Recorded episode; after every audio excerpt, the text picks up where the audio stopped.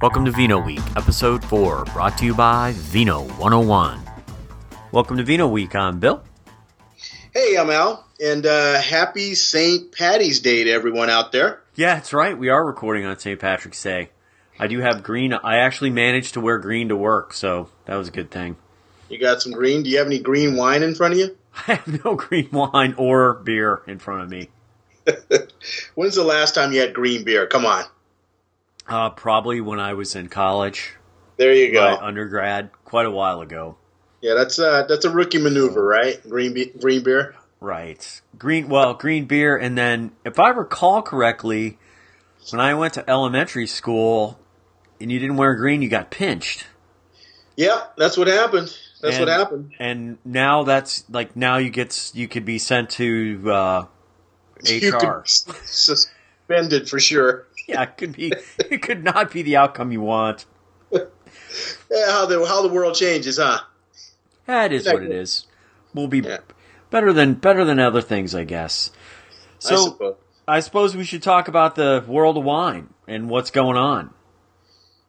Yeah, you know, it just never uh, ceases to amaze me. You know, like a few days before we do this, I think, well, God, it doesn't seem like there's much going on, but sure enough, there really is a lot going on. Seems like right, no doubt. You want, you want to start with? Uh, I, I, think we were talking about the Tyler Colman uh, report on the real cost of a ten dollar bottle of wine. You want right. to start there? Yeah, let's let so let's talk about that. Some somebody calculated the the cost to get um, a bottle of wine from a winery onto consumers into consumers' hands, right? Yeah, this guy Steve uh, Mel, Mel Melkiski, director of importers of U.S. Wine West, he calculated um, a, a, I guess a bottle of wine that would leave from Europe, and once it got over here, what it would ultimately end up costing a U.S. consumer. And uh, he says, you know, typically the bottle would be two dollars and forty cents, uh, a bottle leaving Europe, and by the time it got into the consumer's hands over here, it'd be ten bucks. And he talks about how that happens. Right. And uh, I guess you know, um, a lot of people are. I mean, maybe some of our listeners aren't familiar, but there's a three tier system that before it even gets to the three tier system, it's got to go and you got to pay duty and you got to get it in a warehouse in the United States first. So uh, that's about 10 bucks a case right there, just to kind of like get it over here. And then it goes to the importer. The importer, he adds about 35%. Typical that, markup, 30%, 30, 35% markup. That's, and then the importer, from the importer, it goes to a wholesaler, and the wholesaler marks it up about 40%.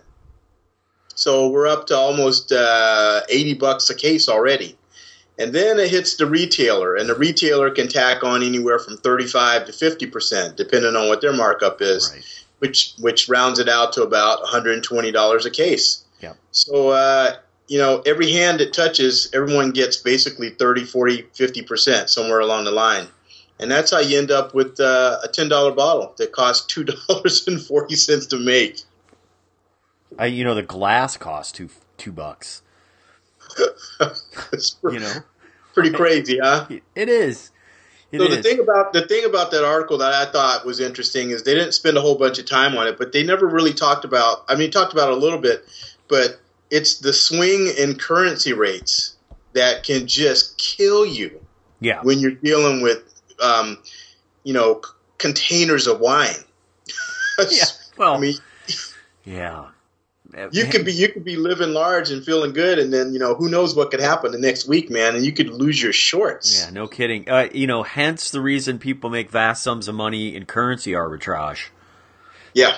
Yep. You know, and it's you know it's sort of the same thing. You know, I could see an in, an importer just you know talking to a boat saying, "Just stay, don't dock." Yeah. Don't don't don't bring it in. don't yeah, leave it in the leave it in the in the warehouse in the in the receiving facility until the currency rates change and I t- accept delivery because I assume that's probably when the transaction actually happens. But it yes, uh, yes, yeah. So, but I, that that that cost that two dollar and forty cent cost that's the bottle and everything, you know, yeah. leaving Europe. So it's pretty it's pretty amazing when you think about that, especially if you take it out. You know, you could buy a pretty nice bottle. Say you buy a nice bottle of Riesling for twenty bucks. It's it's kind of scary to think that that bottle It's five bucks. costs five bucks. Yep, it's a five buck bottle, and and most of it most of it is just people moving the wine around. You know, Yeah, you know, putting it into a you know an importer. You know, so what does an importer get paid for? They get paid for processing all the paperwork, taking delivery internationally. You know, from an international entity, and you know, routing it to a distributor who you know doesn't really do anything other than store wine before it goes to a. Um, you can correct me if I'm wrong there, but I mean, distributors. That's basically all they do is move the product as close as they can to the retailer, and then the you know retailer gets it. well, they move it, but they also do a lot of the marketing. So I mean, they have to you know they, they have to send out sales crews to actually let them know what's in what's in their pipeline. Yeah, that's true. That's true. So uh, It's interesting. It it'll be interesting to see how long the you know there's a related article in Santa Rosa Press Democrat about a bill that's making its way through the California um, legislators uh, um, uh, around enabling spirits manufacturers to sort of sell on prem. So today, if you're a spirit manufacturer, you know you can distill your spirits. You can have a tasting room, but you can't sell direct. And it's all. What was interesting about that article, it actually goes into a little bit of the history around how the three tier system and or why this law exists that they can't sell. And all of it sort of happened. Ap- a lot of these laws happened after prohibition in the U.S. Um, and you know, coming out of prohibition, there are a lot of people trying to effectively protect their market, which is where a lot of these laws came from. My whole point, Uh-huh. my whole point, in winding what going down this path is, it'll be really interesting to see, especially with, um, you know, the technology that's out there today, how long sort of the three tier model holds. You know, a lot of there's a lot of money to fight that, but you know, wineries and and you know other manufacturers like you know uh, beer brewers and steer, spirit distillers are like, I don't really need the three tier system. I can just sell direct. Um, so it'll be really interesting to see how long those laws last. Well, they've been lasting since prohibition, and I don't think they're going anywhere anytime soon. It's a huge, huge lobby. A whole bunch of money's at stake, and uh, Well, yeah, like we talked last week, Southern Wine and Spirits, right? They're, you know, they're. Uh, I have no idea in terms of their um, what their annual revenue is, but I imagine it's pretty large. Um, you know, in the in the tens or hundreds of millions, or I should say hundreds of millions, if not close to a billion. I don't know for sure, but you know, they got a lot of money, and of course, all the big brands that support them are gonna, you know, are gonna continue to support them. So it'll when- it'll it'll be a battle, but there are you know, it's nice that there people can ship direct to consumers. At least wineries can today. Yeah, when, when you look at some of the laws that are out there, I mean, we've got dry states. You know, it's things, things don't change. You know, very frequently. it's funny. I have talked to people who live in Utah, and it's funny how they. It's funny how people will get around the law. Yeah, Thirst, you, thirst is a powerful thing. it is indeed. It is indeed. So, um, uh, should we uh, should we talk about uh, Frescobaldi and uh, you know Yeah, why, go- yeah, why we're on law. So it seems like Frescobaldi, which is a um, a producer in Italy, in Tuscany, yeah. Um, yes. Well, they're kind of in a few places, but yeah, that's their that's their main uh, lot in life. Yes. um, they turns out they have a prison project going where they're growing grapes and making wine, and they've just expanded it. And it looks like this thing started in 2012 as a joint venture with the Italian prison department. So, and they make they make three vintages, and the average. This is what killed me the most. The average bottle price is eighty four dollars on Wine Searcher. That's some good wine, I guess. Well, I you know Did you did you snap I, I have not I have not had any of that no, um, and I probably won't sell. And even one of the three tenors um, looks like they're involved too. Um, Andre uh, Bocelli, is Oh, yeah. involved in the project too, and they're expanding it. So I guess the message here is if you're going to be a criminal, head to Italy. You can end up on the the prison gang for wine. Um, Well, this this is a family that's been around for uh, a heck of a long time, and uh, you know they're doing a they're doing kind of a positive thing here. So, um, they have uh, some really really prominent labels that if you walk in a wine store, a small wine retailer, you've probably seen the, the Nipozzano, which is um, a, a Chianti Rufina, um, a really great bottle of wine. Uh, they also do the um, Castel Giocondo, um, a Brunello de Montalcino. Uh, I believe they also do a Mormoreto. They kind of high end stuff, but uh, not uh, super pricey, but very, very well made. Now, if I'm not mistaken, isn't this an island? Did you mention that it's an island? I didn't. It, it's one of the la- I think it's the last one in Italy, but it is a prison island. Yeah, it's in the Ligurian Sea, you know, Yep. so it almost almost conjures up a like, uh, you know, uh, what's our what's our island that we have out there? Um, Alcatraz. Alcatraz. That's this Alcatraz I mean, thing. it- or I'm thinking um, uh, Papillon or something. Yeah, They got the it's- guys on the island. Well, I, I- you know, so it begs the question: like, do Italian prisoners get a wine ration? Man, It would not. It would not be unheard of, right? I mean, it, it that that whole the approach to alcohol in Europe is just vastly different. Um, as we've talked about on Vino 101 on our podcast, you know, um, it it's it, it's part of the meal. It's a component of the of the food. right, right. So I, you know, it'd be very interesting to see if they're they. It's an interesting question, like whether or not they get you know wine as part of their, um, you know, as part of their you know meal at some Well, level. You know, Frescobaldi, they're not playing around. You know, they're putting like a hundred thousand annually into this project, and it's we're only talking about. Um, there's only seventy prisoners on the island. Yeah, only 20 of them work in the vineyard. So, I mean, come on, man. They're, they're really taking care of these guys. right. And uh, they, they actually are learning, you know, a skill that they could use when they get out. So um, they're learning how to make wine, and you know, making wine is actually growing the grapes is probably the most important thing. So it's um, it's uh, hats off to them. Yeah, and and yeah, absolutely. And a lot of there's a lot of uh, analogies that can be taken from that sort of life metaphors in terms of you know growing a product and making it. Good stuff. Good stuff. It's a positive model. So let's move on to another area that's uh, way, way far away from there. Uh, let's talk Texas wine. So, uh, Wall Street Journal article. Yeah, it's by uh, Anna uh, Campoy. Yep. Um, in Terry County, Texas. So this is West Texas, right? Um, Yeah, it's close to, I, I guess, New Mexico. Yeah, close to the New Mexico border. Right. Kind of up in the, up in the Panhandle region. Yep. And it, and I like I don't know 100%, but I imagine c- at least a growing season that has um so I've been that through that part of the world and I would say a growing season that's probably pretty comparable to what you would find in the Central Valley.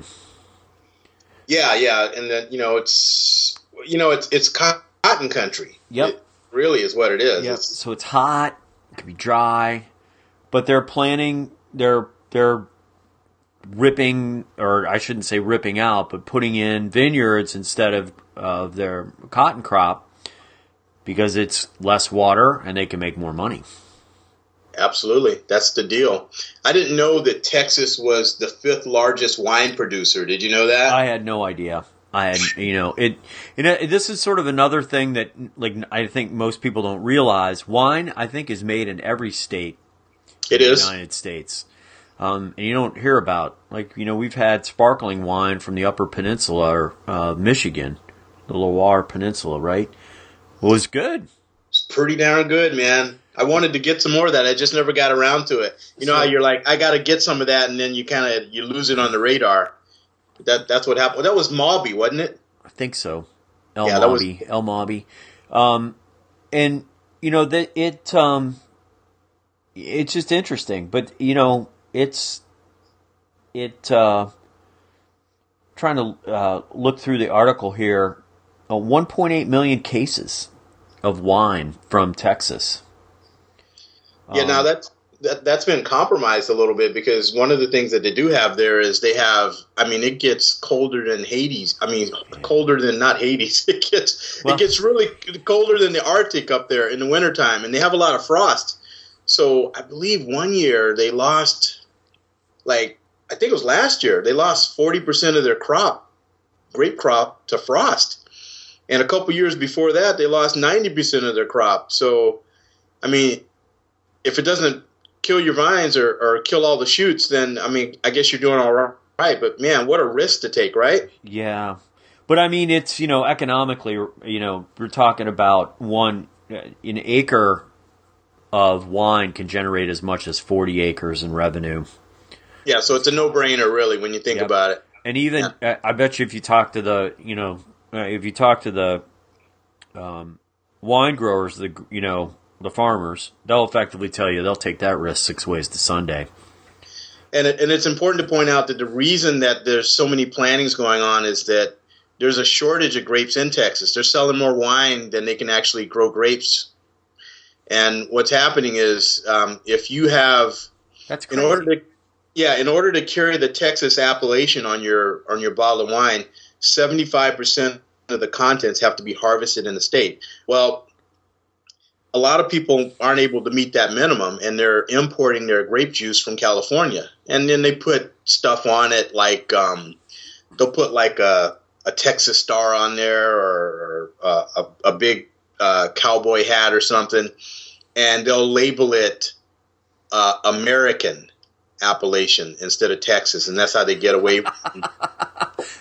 Classic Texas. That plays right into the stereotype. Well, we can't put a Texas star in, so the American is the next best thing. American. I so, love uh, it. You gotta love it. That's innovation. That's good marketing. It's all good stuff. well, it makes it makes a lot of the people that are trying to do it, uh, you know, this is Texas wine because you know, I mean, you can see the ambiguity there. A little bit. so Like, where's that wine from? All over the United States. It's grapes Hey, are from all over. it's American wine, okay? American. All right, what you got? What's up next, Bill? What do you got? Um, well, we can kind of keep talking about sort of growing grapes. So the um, in Tuscany, they've put a moratorium on on effectively new vineyards and even the buildings. Um, so you know, pretty, you know, it's pretty draconian where the government's coming in, kind of telling you that not only can you not plant, but you can't even build a building. Um, Yeah, that's, and that's uh, uh, that's that's Tus- it's Tuscany specific, and it looks like a. What I can tell from the structure, it looks sort of like the you know it's a regional council, probably equivalent to a county, some kind of county government. Um, I don't know exactly what denotes a region over there, but um, they're putting territorial oversight in. now what was the where was that article? I forgot. Or, Yeah, it's a wine searcher article by uh, Jeremy Parzen. Okay, let me look that up real quick.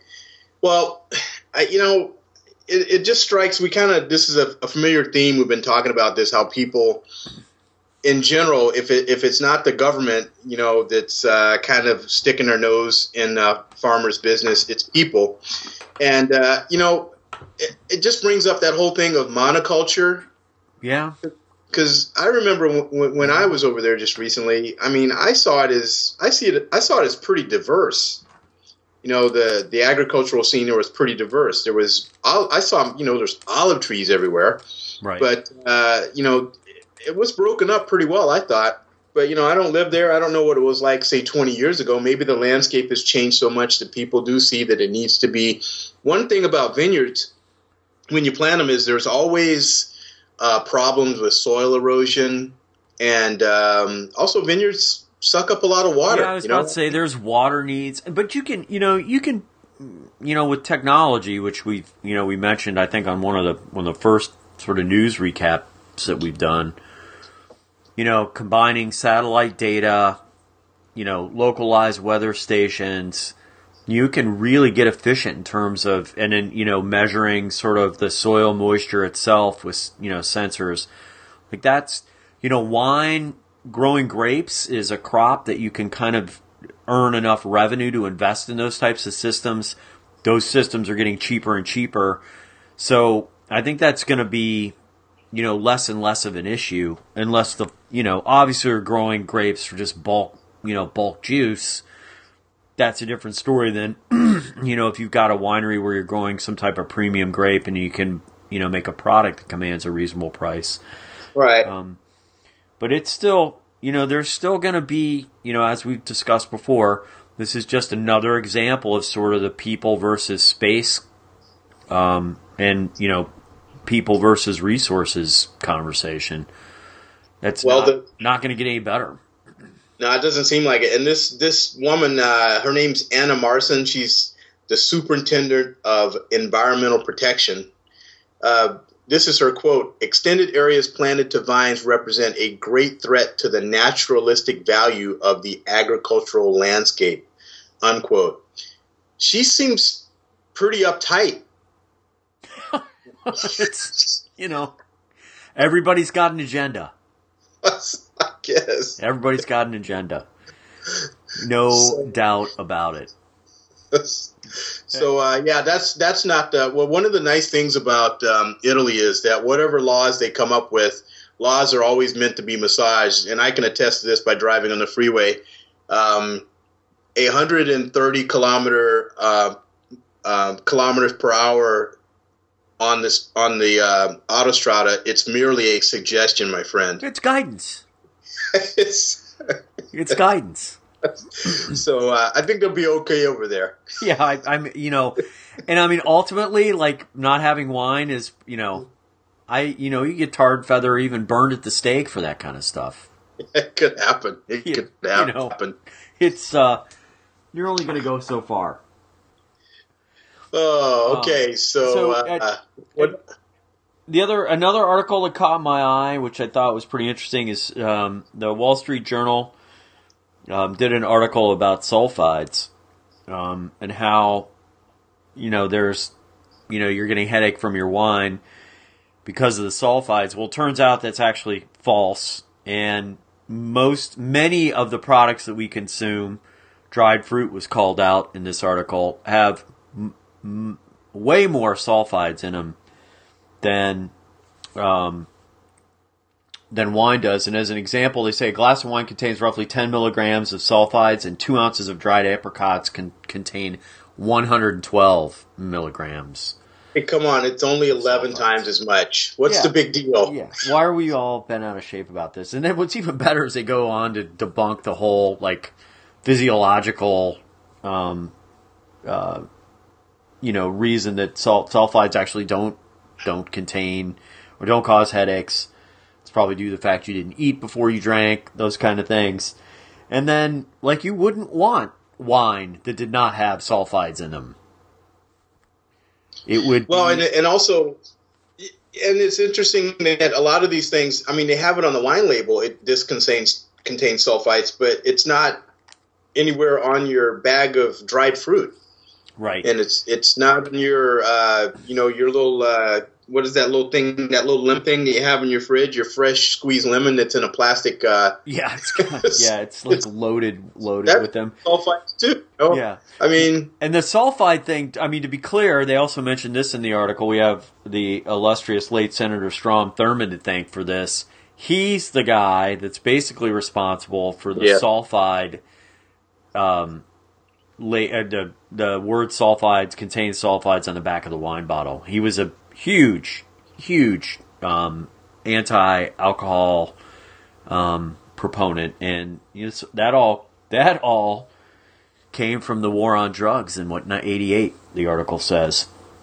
Yeah, yeah, that was, uh, was just just just say no. It was part of the '88 Anti-Drug Abuse Act, all on the war on drugs, on the multi-billion-dollar war on drugs. It's been super effective here in the United States. Yeah, it's working pretty well right now, isn't it? Especially up in states like Colorado and exactly as they're as they're raking in millions of dollars in tax revenue. Hey, you know the big thing that they're having a problem with up there. This is an aside. Um, these these places that offer uh, medical marijuana or um, recreational marijuana, they can't get loans to expand their business, which I really don't think they need those anyway. But they can't bank. They can't legally bank because all the banks are afraid to take their money as deposits, thinking that it'll be confiscated when or if the law changes. So they have these huge safes and in their operations and they're they're basically cash only you know businesses. Yeah. And we're going to and we'll soon hear about all the crime that's that's around that from you know somebody trying to knock off the business that's got you know a million dollars in cash laying around because they can't turn it into a bank and the bank's fear is not unreasonable it is still you know as an aside it's a schedule one narcotic it's yep. you know it's like running around with oxycontin illegally it's not a good thing so and, and so to continue on this sort of crime theme that we started right here there's a little drama in napa this week Oh man, it's it's much more serious than Falcon Crest, that's for sure. It's it's like, um, and I I like the. So I saw the article in the Press Democrat, but the Wine Searcher uh, covered it as as well, and their their headlines I, it, it is an eye catcher because it says Napa winery owner executes investor. That's yeah, well, that's what you call a stinger. Yeah, that'll that'll get you to read it. So what what happened? Well, um, what happened was uh, we've got two business partners. Um, it was basically a legal battle between uh, Robert Dahl, who owns uh, Dahl Vineyards, which is in Yountville, and uh, Lexington Street Investments, which uh, one of the managing members was um, uh, Imad uh, Tafilis. Hope, hopefully, I said his name correctly. I, you did better than I would have done. I would have called him Twaf, Twafilis or something. So um, these guys have been battling for a couple of years, and apparently, um, Imad's uh, his managing uh, partnership lent uh, a substantial sum of money to this uh, Robert Dahl, and in return for that, Dahl um, didn't pay him back essentially, and uh, they ended up in court, um, and he was sued uh, there's a long history of this going back uh, over about six or eight months. So this has really been brewing. And what they were having was they were having a, I guess they were trying to resolve it, and they were there at the winery in Yountville, and they were having a conference call with their attorneys. One of the attorneys asked for a break. They said no big deal. Okay, we'll we'll call you back in a few. And uh, minutes later, uh, the guy uh, Imad is calling uh, on his phone. He's calling uh, nine one one and saying, "Hey, um, I've just been shot, and this guy's chasing me, and he's trying to kill me." Yeah, and he's actually he's running through the vineyard, and I guess the guy, um, this Dahl guy character, is in his SUV, and he's ch- chasing him, you know, through the vineyard, shooting at him out the window. I mean, it's like something out of a movie and uh, eventually uh, the Yountville Fire and Rescue are there, and uh, sheriff. Uh, they've got, a, they've, got the sheriff out there, and the guy makes it to the side road on um, Yountville Road, which is uh, coincidentally it's right along the freeway there, um, Highway 29. 29. And the police are coming up, and uh, the guy fell down. I don't know if he fell down because he was, you know, obviously he'd been injured, but he fell down. And um, this Dahl guy caught up to him and executed him right there on the spot, shot him in the head. Hopped in his uh, SUV and took off down the highway and uh, ended up uh, running through a gate, uh, somebody's uh, locked gate, and, uh, you know, crashed into the woods out there. And they found him eventually. He, he took his own life yeah. in, in the SUV. Yeah. So I mean, it's a, ter- a terribly sad story. Horrible. Horrible. Um, Over you know, I mean, over you know, all things considered, how much money? You know, it's a million, a million two, which you know, yeah, not it, much money. It's not nothing. It's not anything to sneeze at, but I mean, honestly, in California, I mean, his land was probably worth more than that. Um, alone. I mean, if he's got vineyards in Napa, they're you know, I can't imagine what an acre of prime Napa, you know, wine, um, you know, wine growing land goes for, but it's you know it's got to be pretty pricey. So, um, but this guy was, I mean, this guy was, you know, Dahl was involved in a lot of a lot of ventures from you know winemaking to beer brewing and It- he had a he had a what do they say a storied past. I think that's probably the best way to put it. But he was really looking like he was going to get the hammer from uh, the court system uh, coming up in April because they were they were due to go back into court, and um, apparently, um, you know, by all accounts, he he had exhibited some kind of delusional behavior, and uh, he was he was uh, a handful yeah, and uh, being a little bit irrational. So uh, I guess that's what happens. But boy, what a terrible, terrible story. yeah, just it just uh, it's unbelievable. And just a, a, as the cliche goes, life is stranger than fiction. Or reality is stranger than fiction. Um, well, that I think that's it. We um, there's a tasting coming up. We want to talk about the Rhone Ranger tasting, which I think's the 28th of March. Uh, it's the 27th and the 28th because they're having a big, huge. Uh, I think they're having a like a some type of uh, dinner. Let me Are they? see if I can find. They're having a big dinner, which is kind of a big deal. and it's in Richmond, California, which is sort of directly across from San Rafael, across the bay from Yep. San Rafael, California. Um, not necessarily a place that you would that you would venture to guess that that a, a tasting like that's happening. Although you know, Richmond at one time was kind of like uh, you know, I would say probably say back in like the the, the 30s, 40s, and 50s was you know a, a very uh, hobnob, uh, big industry type of city. You know, I mean, I think Ford had a manufacturing plant there. Um, there were, that waterfront was just teeming with all these big businesses. And, And, uh, and now a big oil and chemical terminal. Yep, that and uh, I, it still does have ties to cars because there's a lot of that's where all of the uh, you know when you pick up your Prius, um, that's where it came They, in. they come in. it Yep, came in the, the, the port of Richmond. gotcha. So uh, Right it looks like they've got a big a big dinner, and the dinner is uh, it's on Friday, and it's going to be at the San Francisco uh, the Golden Gate Club. Ah, there you go. Lots of lots of good wineries participating in that one. Uh, Bonny Doon, Campesino, uh, Kenneth Volk Vineyards, Coupe, Ridge, uh, Tablas Creek, Tin Barn. That should be a pretty good time. Um, So what I what I find interesting about this, if you talk to winemakers around here, they're all doing their sort of single varietal wine that they have to do to make money, but the winemaker's passion is for these Rhone blends. So there's a lot. That's my observation that a, a lot of the creativity from the winemaker and their sort of passion is around is around these Rhone, you know, these these the Rhone blends and the wines that they make from them. I don't know if you noticed that, but well, you got a lot more freedom, and it's also something different and new. I mean, I mean, if you if you're a winemaker and you'd made Cabernet for the past 15, 20 years, sure, it's different every year, you know, because of the you know the the weather. I'd be bored after year two. I mean, your formula, yeah, yeah, your formula is going to be the same. So it, it's got to be fun to deal with other stuff, uh, yep.